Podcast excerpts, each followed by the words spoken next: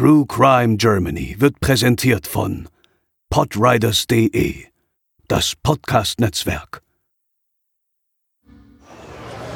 Da willst du rein. Ja, In goldenen Handschuh. ja. Da gehen auch normale Menschen rein.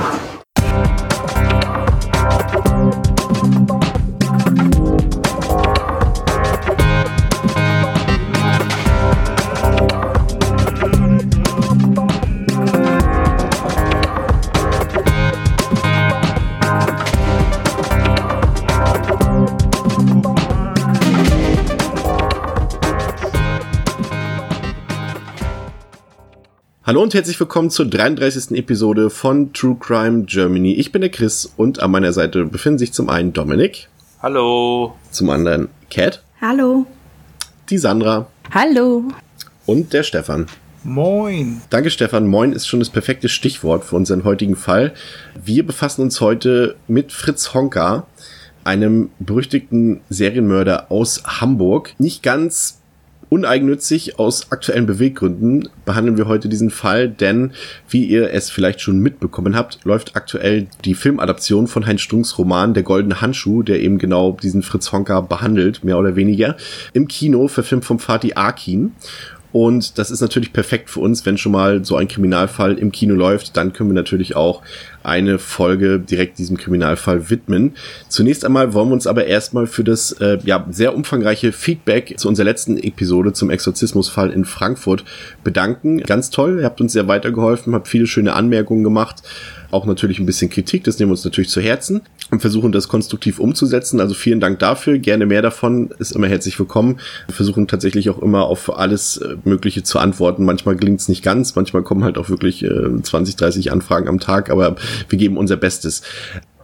Passend zu diesem Fall heute und passend zu dem Kinofilm Der Goldene Handschuh haben wir mit freundlicher Unterstützung von Warner Brothers auch ein Gewinnspiel für euch am Start.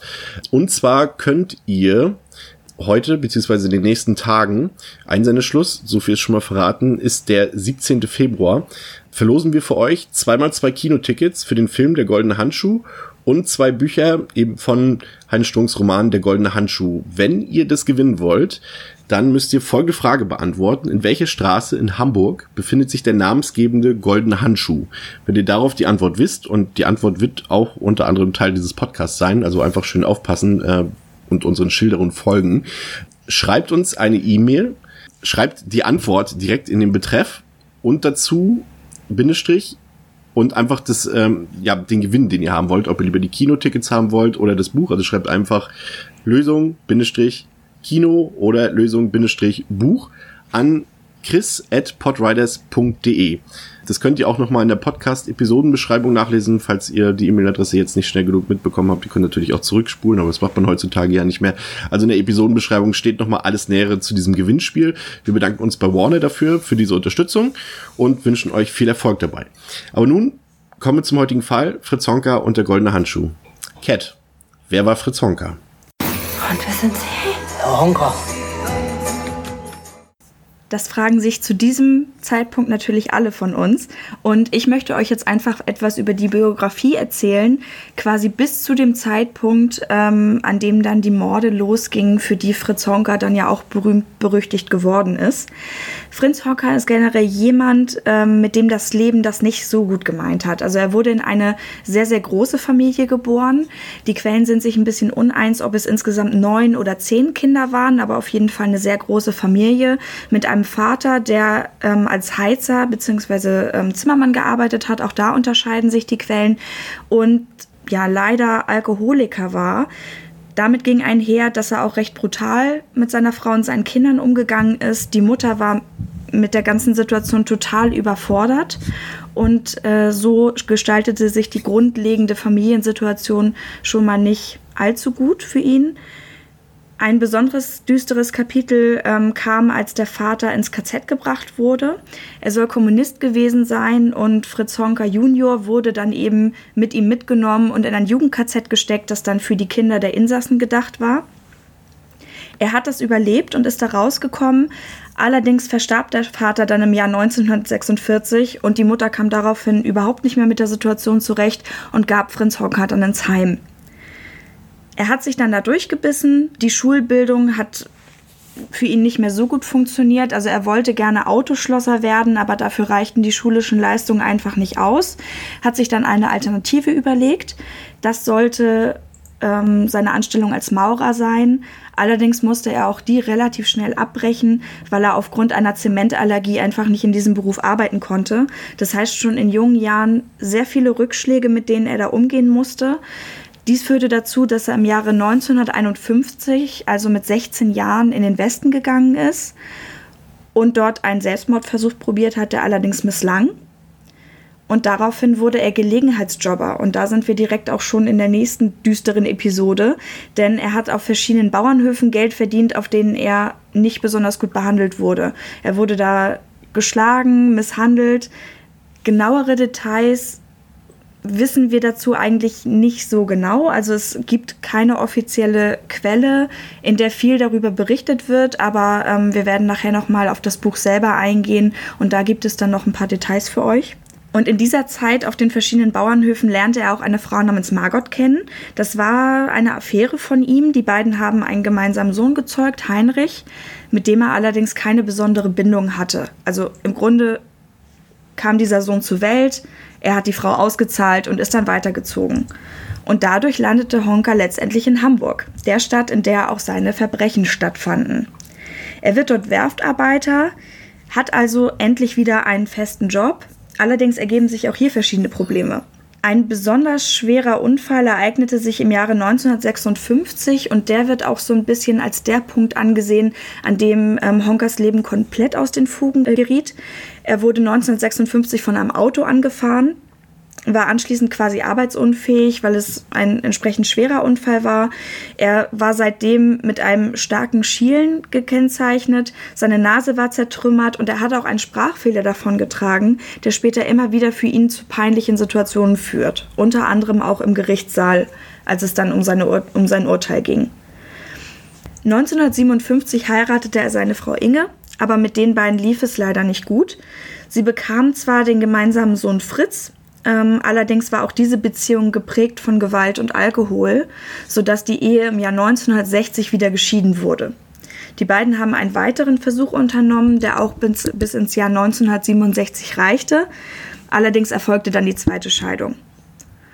Honka zog dann von seiner kleinen Familie weg und zwar in den Stadtteil Ottensen, in dem sich noch einiges abspielen wird.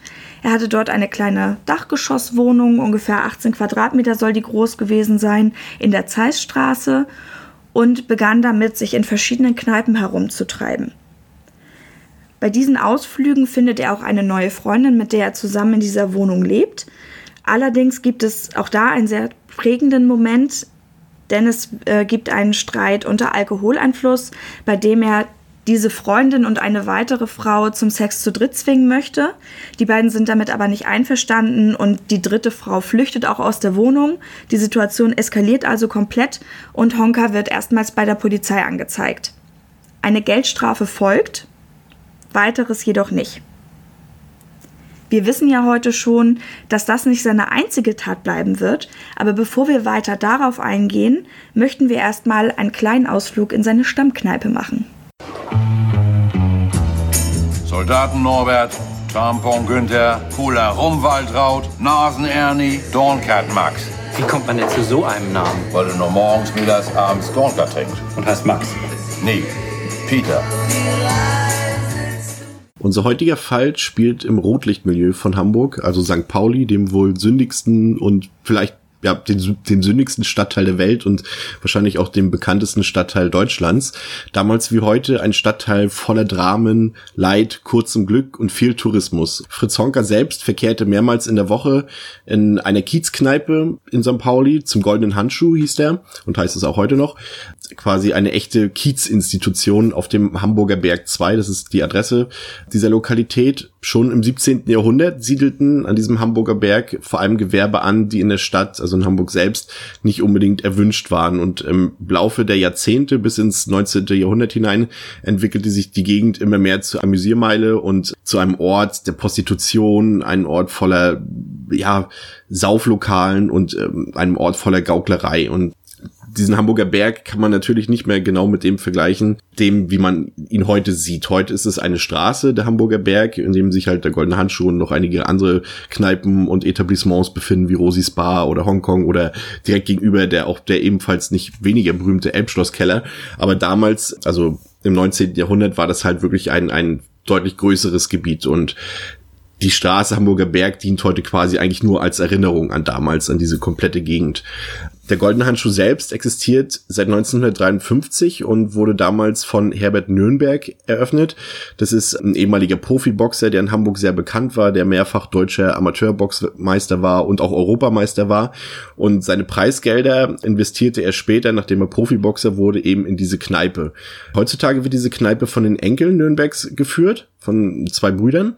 Und Herbert Nürnberg selbst kam interessanterweise mit unserem heutigen ja, Protagonisten äh, Fritz Honka tatsächlich selbst nicht so klar. Also der Honka hat sich dann immer direkt in der Kneipe in so ein verlegenes Eckchen verzogen zu einem anderen Kellner, aber mit, äh, mit dem Inhaber selbst kam er tatsächlich gar nicht so klar. Damals etwas mehr als heute war der Hamburger Berg mit seinen Kneipen für viele Menschen tatsächlich sowas wie die Endstation des Lebens. Ein Ortsteil mit eigenen Gesetzen. Die Leute, die hier verkehrt haben, die haben sich selten mit echten Namen angeredet. Viele waren einsam, einfach Leute, die auch niemand vermissen würde, was ja dann auch später ja mehr oder weniger Teil dieses Falls werden sollte.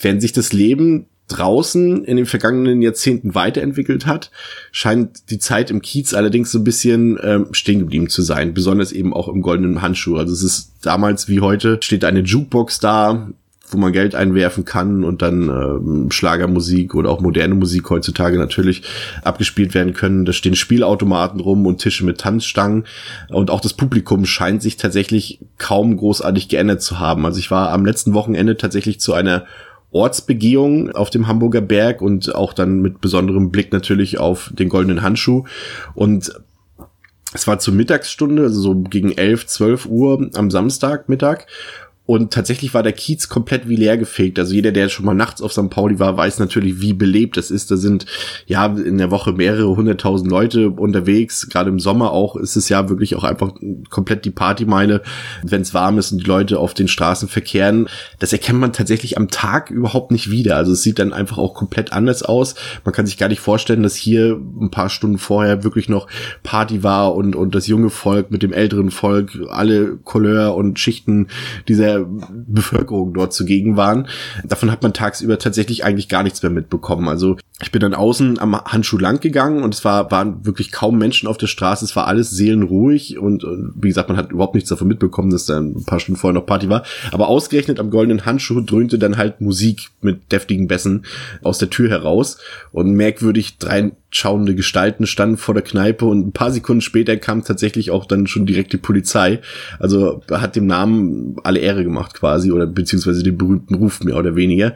Und im Minutentag kamen dann halt Betrunkene aus der Kneipe raus und ja, also es ist mittlerweile so, dass ähm, das kann man auch aus Interviews mit den Inhabern erfahren, dass auch durch Strunks Roman und der Theateradaption und aktuell sicherlich natürlich auch durch die Kinoadaption auch viele Touristen dort unterwegs sind, die sich draußen davor stellen und das Ganze von draußen fotografieren, aber ab und zu verehren sich dann auch ein paar Leute tatsächlich in die Kneipe und es ist tatsächlich auch so, dass besonders am Wochenende und im Sommer doch mehr Partyvolk unterwegs ist als äh, Nachbarschaft, so wie das früher war. Früher sind halt wenig Touristen da reingegangen. Das war halt wirklich so ein Ding, äh, jeder kannte sich, natürlich halt unter den üblichen Kieznamen mehr oder weniger. Aber es war halt schon so ein bisschen familiär, das Ganze schon. Also es sind immer die, meistens dieselben Leute dort anzutreffen gewesen, ja. Damals wie heute ist der Goldene Handschuh 365 Tage im Jahr, 24 Stunden geöffnet. Damit wirbt die Kneipe auch. Und es ist generell so, und es passt dann halt auch wieder zu unserem Fall, Fritz Honke heute, dass ähm, auch wenn die Verbrechen, die Honka begangen hat, ja jetzt nicht unbedingt direkt auf eben in der Nähe des Goldenen Handschuhs oder auf dem Hamburger Berg passiert sind. Aber der Hamburger Berg selbst gilt polizeiintern auch heute so mit als gefährlichste Ecke Hamburgs. Also nicht selten rückt hier die Mordkommission aus und es gibt dort auch ein striktes striktes Waffenverbot und trotzdem ist halt Waffenbesitz hier keine also keine Seltenheit. Es gibt bis zu 1000 Körperverletzungen jährlich auf St. Pauli und am Hamburger Berg, was tatsächlich eine ja, stattliche Summe ist. Hiermit erkläre ich, dass ich es im Leben noch nie so gut hatte wie bei Herrn Honka. Herr Honka weiß viel besser als ich selber, was gut für mich ist und deshalb erkläre ich ferner Herrn Honker meine leiblich geborene Tochter Rosi zuzuführen, dass er sie vernaschen darf. Dann gehen wir doch jetzt mal ein bisschen näher auf die Morde ein, die da passiert sind. Also, ähm, der erste Mord oder ich sag mal so, den, der erste Mord, den man Fritz Honka wirklich nachweisen konnte, den beging er, als er 35 Jahre alt war. Es wird angenommen, dass es im Dezember 1970 passiert ist. Ähm, zu dieser Zeit hat er bereits als Nachtwächter bei Shell gearbeitet und Gertraud Breuer, so der Name des ersten Mordopfers, war eine 42 Jahre alte Frau, die zumindest früher als Friseurin gearbeitet hat und dann eben den Weg einer Prostituierten ging. Als Grund für den Mord an ihr hat er dann angegeben, später bei einer Befragung, dass sie den Sex mit ihm und möglicherweise einer anderen Frau, da waren die Quellen sich nicht so ganz einig, einfach verweigert haben soll. Also hat er sie mit einer Gardine erdrosselt, die Leiche zersägt und dann ähm, kleine Pakete mit ähm, einzelnen Leichenteilen zusammengestellt und hat diese dann in der nahegelegenen Umgebung versteckt. Und das Verschwinden von Gertrud Breuer fiel niemandem auf, da sie bereits zuvor häufiger längere Zeit bei Freiern unterkam und im goldenen Handschuh nur sporadisch anzutreffen war. Diese Leichenteilpakete wurden dann am 2. November 1971 auf dem Gelände einer ehemaligen Schokoladenfabrik entdeckt, ganz in der Nähe von Honkers Wohnung. Das Gelände wurde so von der Nachbarschaft ringsherum als illegale Mülldeponie und als Schrottplatz benutzt. Und ein Arbeiter, der dort eben seinen Müll entsorgen wollte, fand in Zeitungspapier eingewickelte Päckchen und war neugierig und hat eins geöffnet und hat dann eben diese Leichenteile darin entdeckt und dann sofort die Polizei verständigt. Die hat dann das Gebiet untersucht und fand dort insgesamt ein linkes Bein, zwei Füße, zwei Arme und Hände und einen Kopf und zwei abgeschnittene Brüste. Und das rechte Bein und der Torso fehlten, das wird dann später nochmal wichtig. Honka fiel bei der folgenden Ermittlung, die sich auf einen Radius von 500 Metern rund um den Fundort erstreckt haben, allerdings nicht auf, weil er zu diesem Zeitpunkt noch nicht so aktenkundig gewesen wäre, dass irgendjemand gesagt hätte, hey, der könnte eventuell interessant für uns sein. Dann hat er, so wie sich das heute präsentiert, erstmal eine Weile die Finger stillgehalten und hat vier Jahre später, genauer gesagt im August 1974, in seiner Wohnung Anna Beuschel erdrosselt. Die damals 54 Jahre alte Hausfrau, die ebenfalls nebenbei als Prostituierte arbeitete, habe sich, wie er dann später aussagte, beim Sex zu passiv verhalten und das war für ihn eben Grund genug, um da zum Mord zu greifen. Im Dezember des gleichen Jahres hat er dann Frieda Roblick getötet. Sie ist 57 oder 58 Jahre alt gewesen, auf exakt die gleiche Art und Weise wie Anna Beuschel. Und als Grund hat er hier angegeben, dass sie ihm 200 Mark gestohlen haben soll, ähm, obwohl er ihr exakt die gleiche Summe für ihren Dienst schon bezahlt hätte und das hat ihm dann eben wieder ausgereicht. Und das letzte uns bekannte Mordopfer hieß Ruth Schuld. Sie war 52 Jahre alt und sie soll ihn ausgelacht haben, weswegen er sie mit einer Kornflasche zunächst bewusstlos geschlagen hat, um sie danach mit einem Damenstrumpf zu erwürgen. Bei den drei weiteren Leichen ist er dann so vorgegangen, dass er diese jeweils ebenfalls zerstückelt hat und hat dann die einzelnen Teile in Plastiktüten an verschiedenen Stellen in diesem Wohnhaus versteckt. Man hat später Teile auf dem Dachboden gefunden, man hat in seiner Wohnung einzelne Teile gefunden und im Flur dieses Mietshauses mit mehreren Parteien eben gab es eine Gemeinschaftstoilette und hinter der hat man dann auch noch weitere Teile gefunden. Es ist halt heftig. Man kann so zwischen den Opfern kann man recht viele Gemeinsamkeiten ziehen. Es sind alles ältere Prostituierte gewesen. Keine von ihnen hat eine Familie gehabt. Alle Frauen waren auf sich allein gestellt. Und man kann sie recht gut, finde ich, als gescheiterte Existenzen zusammenfassen. Also niemand hat sie vermisst. Die haben da in der Kneipe gewartet und sind einfach mitgegangen, wenn sie es angeboten hat. Ich hatte ja schon gesagt, dass ihm insgesamt vier Morde zugeordnet werden konnten. Ob er weitere Morde begangen hat, ist bis heute nicht geklärt worden. Und entdeckt wurde das Ganze mehr oder weniger zufällig, obwohl sich schon recht bald mal Leute in diesem Haus eben beschwert haben, dass es einfach bestialisch stinkt. Es hat zum Beispiel einen sehr heißen Sommer gehabt Und ja, man, man kann sich vielleicht in etwa eine Vorstellung davon machen, wie heftig das da gerochen haben muss. Er hat dann eben, um diesen Geruch zu überdecken, hat er überall so WC-Steine mit Fichtennadelduft ausgelegt. Und als dann der Hausmeister ihn mal angesprochen hat und gesagt hat, hey, hast du eine Erklärung, warum es hier so riecht, hat er ihm dann ähm, einfach gesagt, ja, schau, hier im Haus leben halt äh, Griechen und die kochen immer mit so komischen Gewürzen und das wird es sicherlich sein und das hat dann einfach niemand mehr hinterfragt. Und weiter geht's dann ähm, mit dem 17.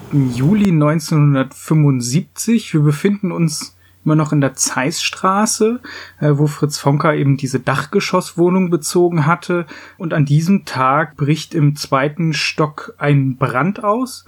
Dort hat ein norwegischer Matrose gelebt, der nicht ganz so flüssig war und seine Stromrechnung nicht bezahlen konnte und deswegen Kerzen genutzt hat, um eben Licht zu haben, ist bei Kerzenlichtern eingeschlafen und es kam dann eben zu einem Brand. Die Feuerwehr kam dann, um den Brand zu löschen und weil man dann natürlich immer guckt, gibt es da noch irgendwelche Schwelbrände, hat sich der Brandherd irgendwie ausgeweitet auf weitere Wohnungen, hat man eben auch diese Dachgeschosswohnung, in der Honka eben gelebt hat, auch aufgemacht. Und die Feuerwehrmänner haben dann eben auch, wie schon die Bewohner selber, diesen merkwürdigen Gestank mitbekommen äh, und haben dann relativ schnell auch die Plastiktüten mit den Leichenteilen gefunden und dann auch die Polizei letztlich eingeschaltet. Am gleichen Tag kam Honka dann, der ja äh, als Nachtwächter gearbeitet hatte von seiner Schicht und war erstmal verwundert, was da in seinem äh, Haus los war und wollte auch in seine Wohnung rein. Äh, das haben dann die Polizisten mitbekommen, dass er quasi der äh, Mieter dieser Wohnung ist und damit natürlich dringend tatverdächtig ist und haben ihn dann auch äh, direkt aufs Präsidium gebracht, erstmal unter dem Vorwand, dass er nur irgendwelche Fragen rein formal äh, halber beantworten sollte. Generell wird beschrieben, dass er bei diesen Befragungen eher zögerlich vorgegangen ist, dass er da auch öfter mal sich ein bisschen dumm gestellt hat und gesagt hat, er versteht einfach die Fragen nicht, sich aber auch immer wieder in äh, Widersprüche verstrickt hat. Währenddessen wurde die Wohnung eben auch komplett geöffnet. Sie haben da die Wände eingeschlagen, um dann letztlich auch äh, diese einzelnen oder ja, es waren jetzt einzelne Leichenteile und teilweise auch größere äh, oder Leichen, äh, die dann kompletter waren, gefunden, so dass er eben unter diesem dringenden Tatverdacht stand. Honka hat dann in diesem Verhör dann mehr oder weniger dicht gemacht und eigentlich gar nicht mehr mit der Polizei kooperiert, sodass der Polizeibeamte Otto Köhn, der ihn halt schon von früher kannte, weil er ihn schon mal in den 60er Jahren verhört hatte, quasi eingeschaltet wurde, um so ein bisschen das Eis zu brechen. In der Wohnung wurden auch zwei Personalausweise von zwei Frauen gefunden, die dann eben auch an die Öffentlichkeit gegeben wurden. Zu dem Zeitpunkt war aber eigentlich immer noch nicht hundertprozentig klar, ob Honka tatsächlich der Täter war. Denn dadurch, dass diese Leichensäcke oder die Säcke mit Leichenteilen überall verteilt waren, auf dem Dachboden, ähm, hinter diesem Holzverschlag, hinter den Toiletten, konnte man theoretisch auch von außen daran gelangen und hätte das quasi da deponieren können. Und die erste Leiche, die dann quasi identifiziert wurde, war die äh, Gertraud Breuer, die eben schon vier Jahre vorher äh, auf diesem ehemaligen Schokoladenfabrikgelände entdeckt wurde. Und damals war es eigentlich auch eine und keine, keine Sensation, aber zumindestens von der kriminalistischen Arbeit her was relativ Neues, dass man aus dem Schädel, den man gefunden hat, ein Gesicht und letztlich wie so ein Phantombild rekonstruieren konnte und das dann auch an die Presse geben, so dass die dann eben schnell mitbekommen haben, oh, das ist jemand aus dem Rotlichtmilieu, wurde eben auch schon mal erkennungsdienstlich erfasst und konnte dann eben identifiziert werden. Und weil eben Leichenteile fehlten, also das rechte Bein fehlte äh, auf diesem Gelände, das eben 300 Meter von Honkas Wohnung entfernt war, konnte man eben diesen, dieses fehlende Teil zuordnen und hatte damit eben diesen ersten oder die erste Tötung erstmal zugeordnet. Die, das zweite Opfer konnte am 21. Juli 1975 identifiziert werden. Ähm, das war Frieda Roblick, die eben auch schon vorbestraft war und deswegen eben auch identifiziert werden konnten. Und die Opfer drei und vier dann am 22. Juni, also fünf Tage nach diesem Brand, waren dann alle Opfer letztlich bekannt.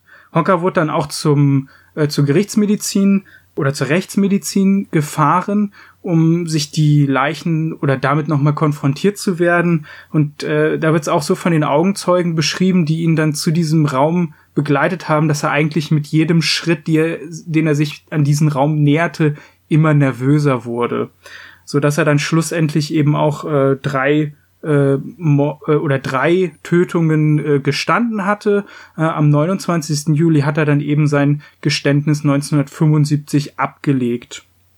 Es geht dann weiter, ein Jahr später, 1976, als der Strafprozess dann von der 21. Strafkammer des Landgerichts Hamburg aufgerollt wurde.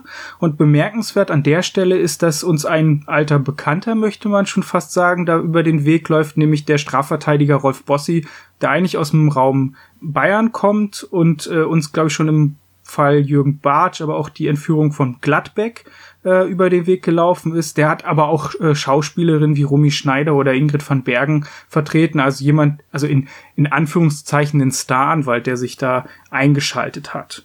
Der Gerichtsverlauf war dann tatsächlich so, dass am 20. Dezember 1976 das Urteil gefällt wurde. Äh, Honka wurde für einfachen Mord und dreifachen Totschlag verurteilt mit verminderter Schuldfähigkeit. Das Urteil äh, sah dann vor, eine 15-jährige Freiheitsstrafe mit anschließender psychiatrischer Verwahrung in einem Krankenhaus vorzunehmen. Äh, diese oder diese verminderte Schuldfähigkeit fußt eben darauf, dass ihm eine schwere seelische Abartigkeit mit einem Krankheitswert attestiert wurde und vielleicht auch noch mal ganz kurz als Exkurs, weil weil es ja immer synonym verwendet wird, also das Thema Totschlag und wann ist es eigentlich ein Mord und das kann man hier eigentlich ganz gut zeigen, weil Mord wurde ihm quasi bei dem äh, bei der Tötung an der Anna Beuschel vorgeworfen. Totschlag ist ja erstmal nur die der Straftatbestand einer vorsätzlichen Tötung, damit es aber ein Mord ist und somit das Strafmaß auch deutlich äh, ja härter ausfällt, müssen eben bestimmte Mordmerkmale erfüllt sein, die sich grob in drei Gruppen klassifizieren lassen. Es gibt diese niederen Beweggründe, wenn ich Mordlust habe oder ähm, zur Befriedigung meines Geschlechtstriebes eben äh, einen Mord begehe äh, oder aus Habgier, dann kann mir eben Mord nachgewiesen werden. Wenn's, wenn es eine verwerfliche Begehungsweise ist, also wenn eine Tötung aus Heimtücke oder aus besonderer Grausamkeit heraus äh, gemacht wird oder wenn es sogenannte deliktische Zielsetzungen gibt. Das heißt zum Beispiel eine Verdeckungsabsicht, wenn ich dann einen eine Tötung durchführe, um eine weitere Tötung zum Beispiel zu vertuschen. Äh, dass ich da eben einfach geplanter vorgehe. Die Verteidigung hat sich bei ihm vor allen Dingen auf diese, diese sexuelle Ebene und auf dieses, er hat eigentlich nur reagiert, gestützt, hat eben immer so argumentiert, dass äh, die Opfer ihn beleidigt hätten und dass er dann quasi im Affekt und aus dem Zorn heraus, aus dem Hass heraus sie in Anführungszeichen tot gemacht hat. Und es gab auch zwei ähm, Gerichtsgutachten psychiatrischer Natur, die angefertigt wurden, aber auch zu unterschiedlichen Motivlagen kamen und sich da eben auch wieder besprochen haben. Also das eine ähm, Gerichtsgutachten kam eben dazu, dass er eben äh, aus Hass wegen der Abweisung von Frauen gehandelt hat und quasi diese Beleidigung als Kränkung gesehen hat, auf die er quasi reagiert hat, wohingegen das zweite Gutachten mehr diesen Sadismus und das äh, Sexuelle in den Vordergrund gestellt hat so dass oder auch diese krankhafte Nekrophilie, die ins Feld geführt wurde von der Verteidigung, dass er eben eine unbezwingbare Sucht hatte, auch tote Frauen noch weiter zu verstümmeln. Die Anklage hatte ursprünglich vierfachen Mord und es wurde dann eben einfacher Mord und dreifacher Totschlag. Honka hat dann im Verlauf dieses Gerichtsprozesses ungefähr einen Monat bevor das Urteil gefällt wurde, nochmal sämtliche Aussagen widerrufen und einfach gesagt, er kann sich an nichts mehr ähm, erinnern. Es geht dann weiter mit Honka, äh, dass er eben ins Gefängnis kam, dass er in eine psychiatrische oder in ein psychiatrisches Krankenhaus in äh, Ochsenzoll überwiesen wurde in Hamburg. Dort ist er stark erkrankt, aufgrund natürlich auch vom exzessiven Alkoholkonsum in seinem Leben. Äh, und er hat dann aufgrund dieser Erkrankung eine Begnadigung erwirkt, dass er eben aus dieser Psychiatrie entlassen wird. Ähm, es gab eine Namensänderung. Er wurde dann in Peter Jensen umbenannt, um eben im Altersheim in Scharbeutz seinen restlichen Lebensabend zu verbringen. Aber auch da wird beschrieben, also Scharbeutz an der Ostseeküste, beschrieben, dass er weiterhin Wahnvorstellungen hatte und immer wieder das Gefühl hatte, in seinem Zimmer wäre Leichengeruch. Und mit Fritz Honka geht es dann am 19. Oktober 1998 zu Ende, als er im Alter von 63 Jahren starb. Das vielleicht erstmal zum Prozess und auch zur Ermittlungsarbeit. Ein weiterer spannender Aspekt ist das Thema, wie die Medien eigentlich mit dem ganzen, mit diesen ganzen Begebenheiten umgegangen sind. Äh, es war natürlich ein Sommer. Sommer ist häufig von einem Sommerloch geprägt und so war es eben auch damals ähm, 1975. Und da wird es beschrieben, dass sich vor allem die Bild-Zeitung natürlich skandalisierend äh, auf den ganzen Fall ähm, gestürzt hat, aber die Hamburger Morgenpost und auch das Hamburger Abendblatt haben da auch nicht weit hinter Berg gehalten, haben getitelt mit dem Blaubart von Altona oder dem Blaubart ähm, von der Mottenburg und haben immer wieder auch Bezug genommen auf äh, seine äußerliche Entstellung, also die, die Hände vor allen Dingen, äh, wo sie schreiben, Zitat, riesige Schaufelhände oder die als Tatwerkzeuge darstellen, schreiben auch von seinen ekelhaften Händen und nehmen auch immer wieder Bezug generell auf sein Aussehen, also dass er diese äh, Reithosen getragen hat, Ledermantel, Stiefel, so eine gekniffte Mütze, wo er so ein bisschen auftreten wollte wie so ein SS-Mann und haben ihn damit natürlich auch so ein bisschen mystifiziert. Eigentlich, oder so wird es zumindest beschrieben, dass kein Tag verging, wo nicht eine neue Schlagzeile über diesen Fall äh, ausgewälzt wurde. Im allgemeinen Volksmund wurde dann auch, oder hat sich der goldene Handschuh dann auch so ein bisschen in den Namen die Honka-Stube verändert, traf dann noch weitere Stilblüten, dass der ähm, Komponist Carlo Blumberg einen Song unter dem Pseudonym Harry Horror aufgenommen hatte und einen Song namens Gern hab ich die Frauen gesägt komponierte, der angeblich auch ein Clubhit seiner Zeit war. Es gab dann in den 80er Jahren auch eine Band, die sich die Honkers nannten äh, und das äh, Theaterstück, das wir vorhin auch schon kurz angesprochen hatten, 2014 folgte dann und auch weitere, also in lyrischer Songkultur wurde er auch weiterverarbeitet. Aber ich denke, dass bedeutendste Werk oder der bedeutendste Beitrag, um diese Geschichte letztlich auch aufzuarbeiten, der ist dann 19, äh, der ist dann 2016 entstanden, als Heinz Strunk äh, den goldenen Handschuh geschrieben hat, zu dem euch jetzt Dominik noch tiefere Informationen geben wird. Junge, komm bald wieder, bald wieder. Es gibt genau drei Gründe, warum der Mensch trinkt. Erstens, um was Schlimmes zu vergessen. Zweitens, um was Schönes zu feiern. Und drittens, wenn man nichts los ist, dass was passiert.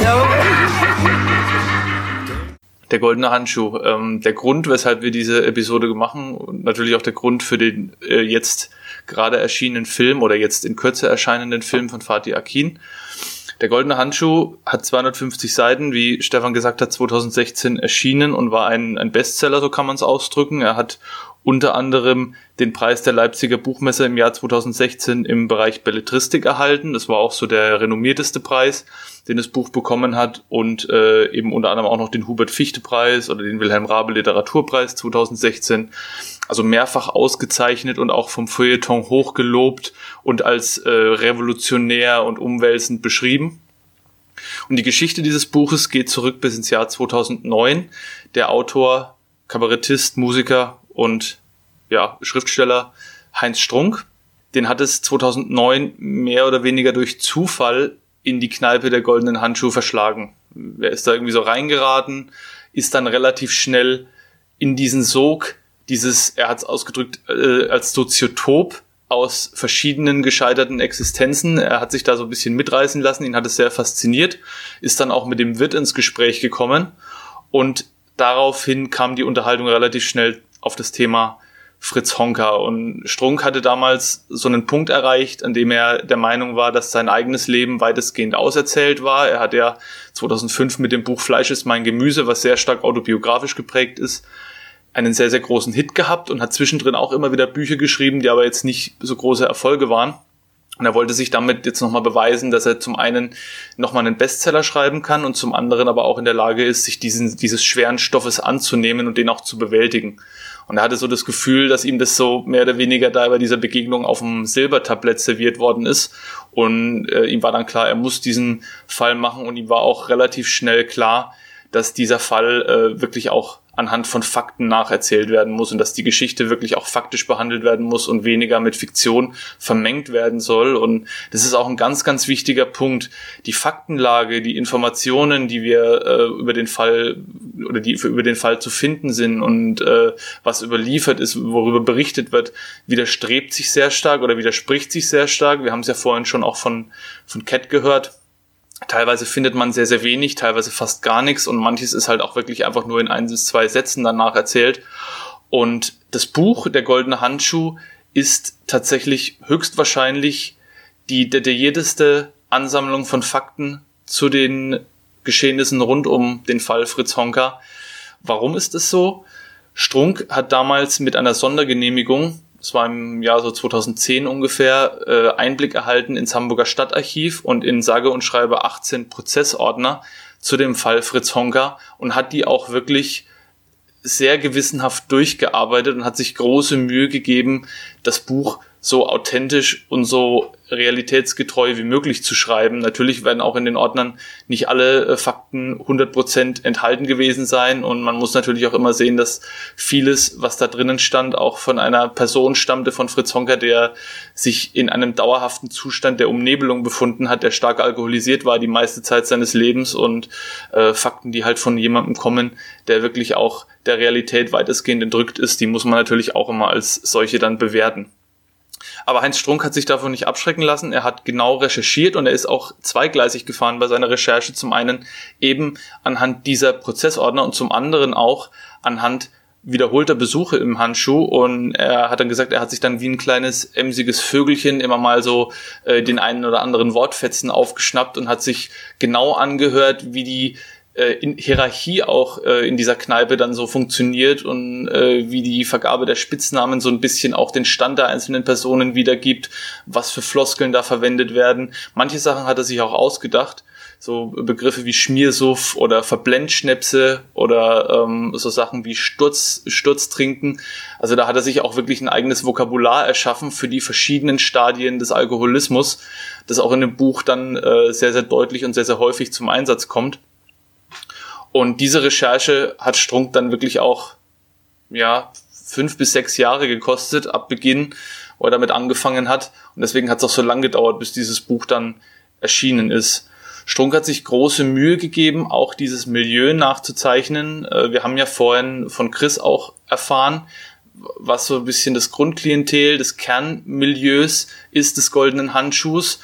Äh, auch was Christa gesagt hat, dass sich das über die Zeit ein bisschen gewandelt hat, das hat Strunk bestätigt, dass heute das Publikum wesentlich deutlicher gemischt ist, auch teilweise mit Touristen oder auch mit, mit Szenepublikum, aber dass im goldenen Handschuh der 1970er Jahre halt wirklich weitestgehend oder eigentlich zu 100 Prozent gescheiterte Existenzen verkehrt haben. Und die hatten dann so Spitznamen wie Tampon Günther, der auch in dem Buch beschrieben wird, oder Fanta Rolf oder ähm, auch so andere illustre Spitznamen wie äh, Soldaten Norbert, die alle so ein bisschen auch den, die Persönlichkeiten wiedergegeben haben. Und da gab es tatsächlich eine Hierarchie. Äh, Fritz Honka hieß ja Fiete mit Namen. Also er hatte keinen Spitznamen, der irgendeine, irgendeine äh, Tätigkeit oder irgendwas oder irgendeine eine spezielle Funktion von ihm beschreibt, sondern er hatte halt einfach nur einen, einen Spitznamen, den man sich, wie in dem Buch gesagt wird, nicht verdienen muss, sondern den, den man einfach so bekommt.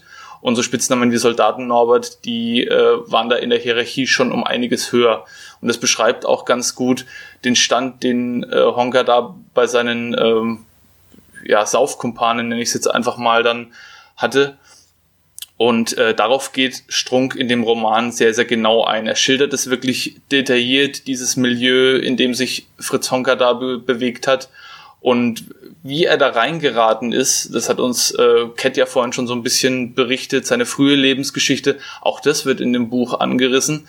Da geht's dann tatsächlich auch darum, was Cat eben auch beschrieben hat, dass er äh, in seiner Kindheit äh, im, im KZ beziehungsweise im Heim gelebt hat, dass er dann später diese Maurerlehre begonnen hat, die aber aufgrund von einer schweren Krankheit namens Zementkrätze dann nicht fortführen konnte. Das muss auch eine sehr, sehr schlimme, sehr, sehr äh, stark ausgeprägte Krankheit gewesen sein, die wirklich mit, mit riesigen Pusteln und mit riesigen Geschwülsten am Körper dann einherging und die ihm wirklich nicht ermöglicht hat, da weiterzumachen. Und einer der Schlüsselpunkte, die Strunk in dem Buch sehr, sehr genau beschreibt, ist tatsächlich der Aufenthalt später auf dem Hof des Bauern Frags. Das beschreibt Strunk wirklich sehr, sehr genau, dass er dann auf diesen Hof gekommen ist, Fritz Honka, und dort quasi systematisch gequält, psychisch wie körperlich fertig gemacht und erniedrigt wurde, bis zu einem Punkt, an dem er mehrfach versucht hat, sich umzubringen, was aber dann immer wieder gescheitert ist, beziehungsweise was er dann vielleicht dann auch nicht, nicht immer umgesetzt hat. Aber er war dermaßen verzweifelt, dass er eigentlich keinen Sinn mehr im Leben gesehen hat, hat auch mehrmals versucht, von dem Hof zu fliehen, wurde aber immer wieder aufgegriffen und wurde dann auch äh, bei, der, bei der zweiten Flucht von dem Bauer Frax mit dem Traktor überfahren und sehr, sehr schwer verletzt. Eine von vielen schweren Verletzungen, die in seinem Leben noch folgen sollten. Da war er wohl auch halb tot. Und diese Begegnungen wurden natürlich dann später bei seiner Gerichtsverhandlung dann auch wieder herangezogen, um so ein bisschen auch zu rechtfertigen oder zu erklären, weshalb Fritz Honka zu dem Menschen geworden ist, der er dann wirklich auch geworden ist. Und auch das ist in dem Buch beschrieben, äh, was auch Cat vorhin immer gesagt hat, dass Fritz Honka ja die ganze Zeit, als er dann nach Hamburg gekommen ist und als er dann in den Westen gekommen ist, immer wieder versucht hat, sich so ein normales Leben aufzubauen. Er hat immer wieder Versuche gestattet, die natürlich von vornherein aufgrund seiner gewalttätigen Natur und seines Alkoholismus, seiner schweren Alkoholkrankheit immer wieder zum Scheitern verurteilt waren. Aber er hat es ja immer wieder probiert. Er hat mehrere Kinder gezeugt. Er hat versucht, mit Frauen zusammenzuleben, auch später dann immer wieder und hat es probiert, aber es war ihm einfach nicht vergönnt. Und Strunk selbst hat, äh, selbst hat er gesagt, äh, er hat dann ein Zitat von jemand anderem bemüht, immer wieder, auch in verschiedenen Interviews, äh, Fritz Honka, das ärmste aller Würstchen, was auch noch das Pech hatte, zum Mörder zu werden. Ob man ihm die, ob, ob die Beschreibung jetzt verharmlosend ist oder ob man ihm da vielleicht wenig gerecht wird, das muss jeder selber entscheiden. Aber so hat's Heinz Strunk beschrieben und er hatte auch Empathie für die Figur Fritz Honka und für sein Leben. Das hat er auch gesagt und das ist auch wichtig als, als Schriftsteller, so hat er es ausgedrückt.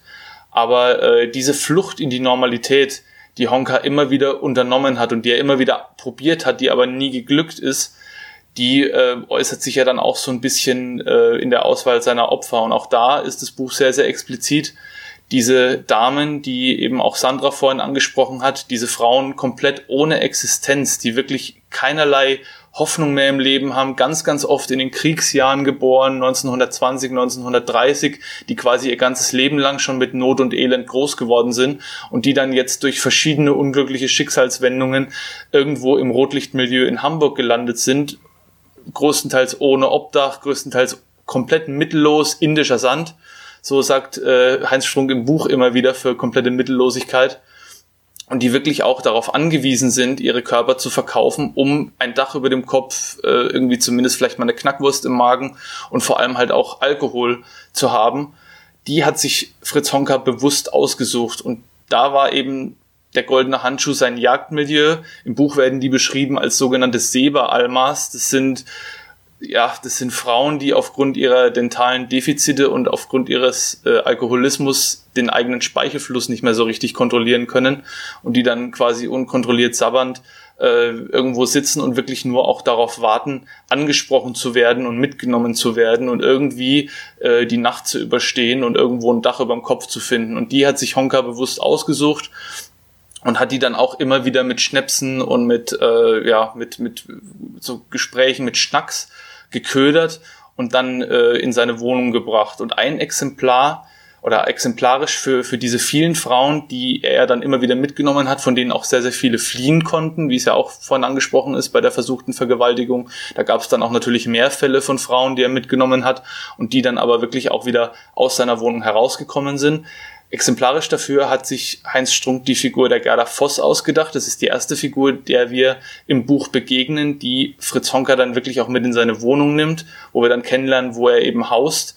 Diese ja, man mag es eigentlich nicht Wohnung nennen, sondern eher dieses, diese Behausung des Elends mit Pornofotos an der Wand, mit äh, tonnenweise Alkohol, mit einem unfassbaren, für, für menschliches Empfinden kaum nachvollziehbaren Gestank irgendwie dauerhaft belegt. Und diese Gerda Voss nimmt er dann mit und da wird auch ganz genau drauf eingegangen, die Beziehung, die er dann zu ihr hat, dass äh, er ihr dann auch vorlegt, dass sie quasi keinen eigenen Willen mehr hat. Sie muss dann eine Erklärung unterschreiben, dass sie ihm quasi ihren kompletten Willen überantwortet und sie führt ihm dann den Haushalt. Äh, dann kommt Bruder Sigi zu Besuch. Das ist auch was, was äh, seine Ursprünge in der Realität hatte. Also der war wohl wirklich auch dort zu Besuch und so wie eben alle anderen auch, wie äh, Sandra vorhin beschrieben hat, hat keiner die haben es alle bemängelt, aber keiner hat sich irgendwie Gedanken gemacht, woher dieser, dieser äh, unfassbare Gestank in der Wohnung dann kommt. Und auch das äh, wird in dem Buch dann ganz genau geschildert. Und damit beschäftigt sich eigentlich so das erste Drittel, so mit, mit Fritz Honka und seiner Zeit in, in, am Hamburger Kiez, seiner, seiner Anfangszeit, mit den Frauen, die er da mitnimmt. Und äh, die tatsächlichen Morde und die, die Grausamkeiten, die sich dann noch ergeben, die werden fast alle im in der, in der späten zweiten Hälfte beziehungsweise im letzten Drittel dann geschildert und beschrieben. Und die werden auch sehr, sehr genau beschrieben. Und da möchte ich auch an der Stelle ganz klar eine Warnung aussprechen an alle, die da vielleicht wirklich zart beseitet sind oder die Probleme haben mit, mit Schilderungen sexualisierter Gewalt und mit wirklich ab, abgründigen Beschreibungen von, von sexuellen Morden und, und sexuellen Vorgängen. Die sollten sich vielleicht von dem Buch wirklich fernhalten. Ähm, man kann das relativ ganz, äh, gut steuern, indem man vielleicht anfängt. Am Anfang begibt sich das Buch dann noch nicht auf dieses Terrain, wie gesagt. Man kann da relativ gut sondieren und gucken, ob einem die Erzählweise und die Geschichte dann liegt und sollte vielleicht danach entscheiden. Aber äh, die Morde werden sehr drastisch geschildert im Buch und man sollte darauf gefasst sein, wenn man sich dem Ganzen dann widmet. Was auch noch recht interessant ist an dem Buch selbst, ist, dass Strunk keine reine Erzählung vom Leben von Fritz Honka gewählt hat, sondern dass er bewusst sich für einen parallel zu der Handlung äh, am Hamburger Berg verlaufenden Erzählstrang entschieden hat, nämlich genau am anderen Ende der Gesellschaft eine Reederfamilie, die von Dorens, die beschreibt er noch relativ genau, manche Mitglieder mehr als andere und da war ihm eben wichtig, zum einen einen Kontrast zu schaffen zu den schrecklichen Taten von Fritz Honka, oder wie er selber sagte, selbst dem härtesten Leser wollte er keine 250 Seiten Elend zumuten und hat dann eben bewusst so einen, so einen Kontrast dazu gewählt. Und zum anderen wollte er damit aber auch verdeutlichen, dass dieses soziale Elend, diese menschlichen Abgründe und diese absolute Verkommenheit kein Phänomen der unteren Gesellschaftsschicht sind, sondern dass sich sowas eben auch und gerade auch in den oberen Schichten wiederfindet, aber halt in abgewandelter Form. Und da geht äh, Strunk auch genauer darauf ein, indem er sich dann verschiedene Schicksale rausnimmt. Unter anderem, er beschreibt die ganzen äh, Familienmitglieder männlicherseits immer als WH. Die heißen alle Wilhelm Heinrich. Es gibt den Wilhelm Heinrich äh, Senior, den Patriarch der Familie, der sich äh, zur NS-Zeit an jüdischem Eigentum bereichert hat und jetzt komplett hasserfüllt und verbittert ist. Dann gibt es den jüngeren Wilhelm Heinrich, 17 Jahre alt, am Noonan-Syndrom erkrankt und äh, auch selbst schwer sexuell gestört schon in jungen Jahren und äh, mit von Zwangshandlungen geprägt bei dem Strunk dann so ein bisschen eine Coming-of-Age-Story mit einarbeitet in das Buch. Und mir persönlich hat es ganz gut gefallen, weil es ist wirklich sehr, sehr viel, was da an, an schlimmen Dingen auf den, den Leser einprasselt und diese, dieses immer wieder hin und her wechseln zwischen den einzelnen Szenarien und zwischen den Personen hilft einem da schon sehr, mit den Geschehnissen auch klarzukommen. Ähm, wir haben auch, wie gesagt, auch an der Ecke äh, gibt es dann schlimme Szenen. Es gibt auch hier Gewalt an Frauen und es gibt auch hier äh, sexuelle Abgründe, die sich auftun, mit denen man dann konfrontiert wird. Aber das Ganze lockert dennoch das Geschehen ein wenig auf und trägt dazu bei, dass man diese Geschichte meines Erachtens ein wenig leichter dann auch konsumieren kann und da weniger Schwierigkeiten hatte, das Ganze dann ähm, ja das Ganze aufzunehmen und damit damit auch zurechtzukommen mit dem mit dem Buch. Ich empfehle hier auch noch die bewusst die äh, Hörbuchfassung, die von Heinz Strunk selber gelesen wird. Äh, er macht es wirklich sehr, sehr gut und äh, ahmt auch Dialekte und Sprachgebrauch und alles relativ authentisch nach.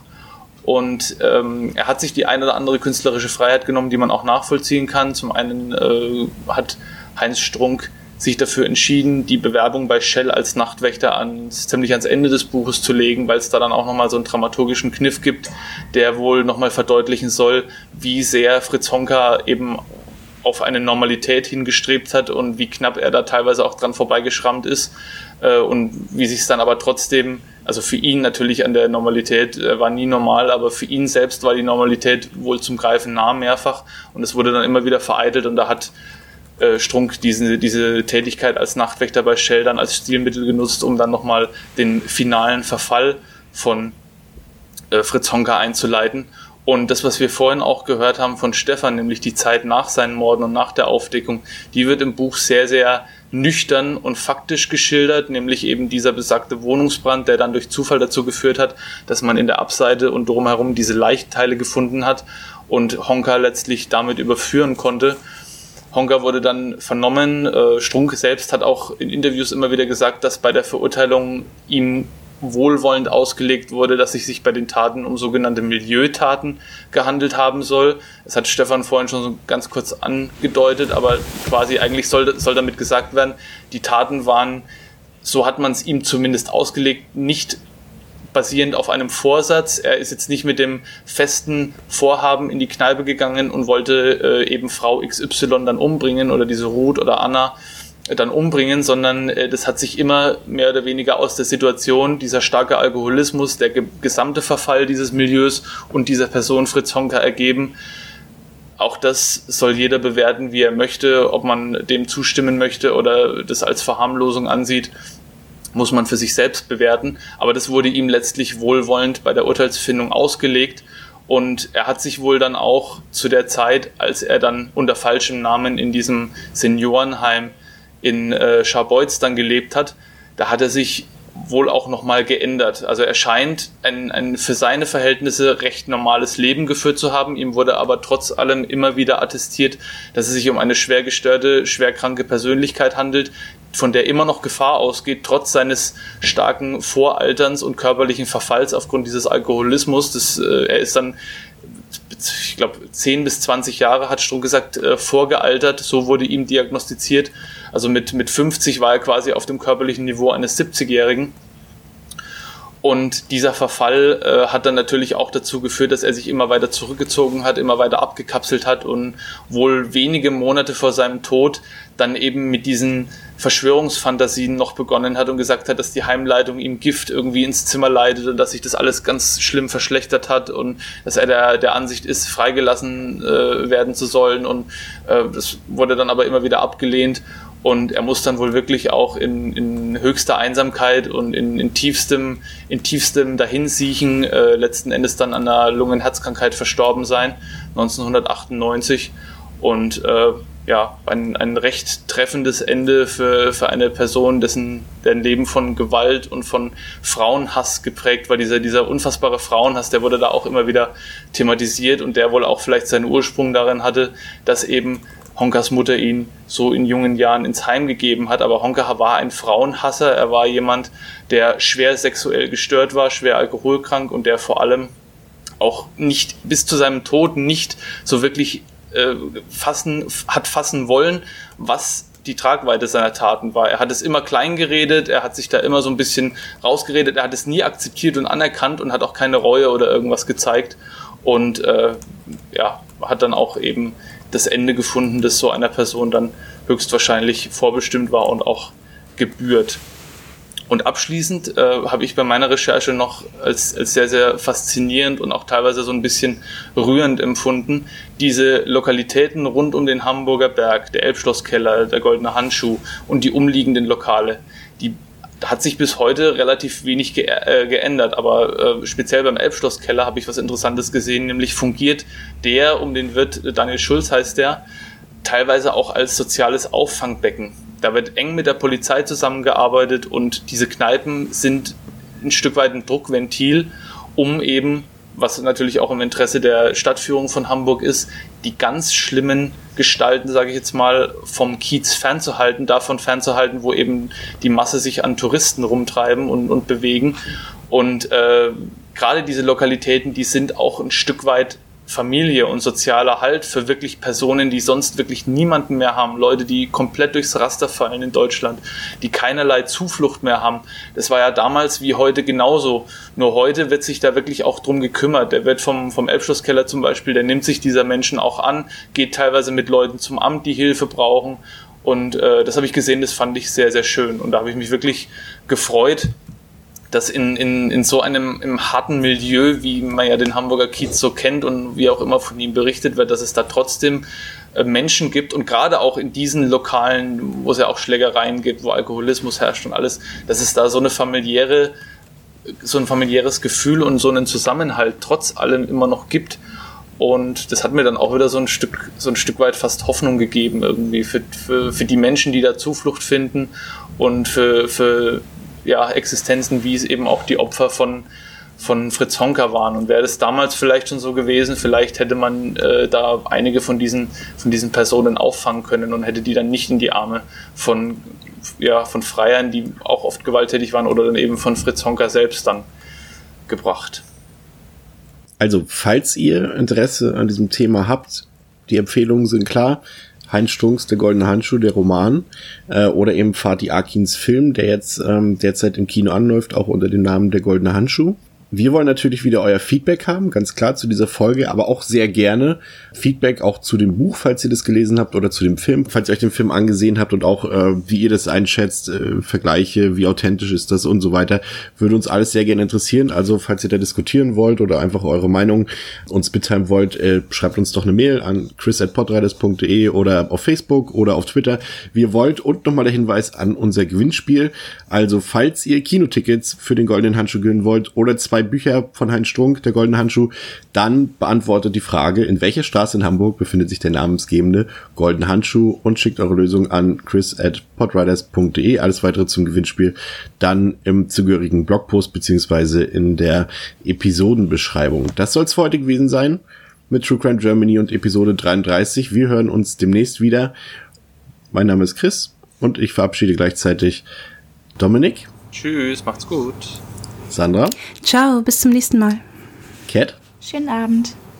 Und Stefan. Auf Wiedersehen. Danke fürs Zuhören. Da willst du rein.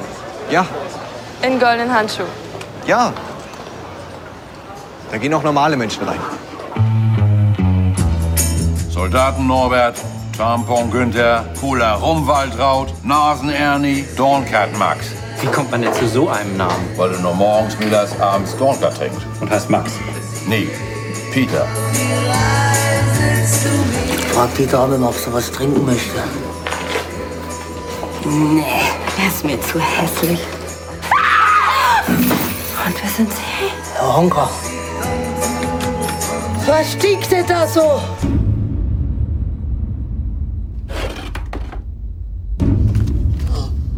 Hiermit erkläre ich, dass ich es im Leben noch nie so gut hatte wie bei Herrn Honka.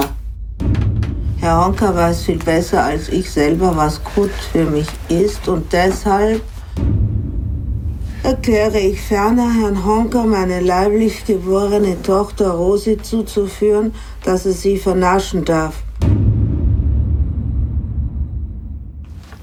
Und? Hast du aber noch was auszusetzen? Junge, komm bald wieder, bald wieder. Es gibt genau drei Gründe, warum der Mensch trinkt. Erstens, um was Schlimmes zu vergessen. Zweitens, um was Schönes zu feiern. Und drittens, wenn man nichts los ist, dass was passiert. Einen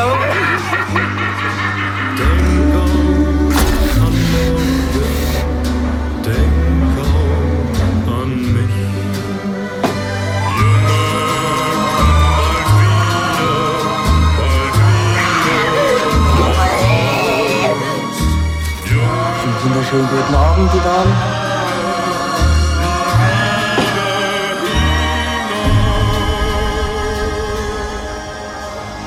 Ist ein bisschen rau, aber stark.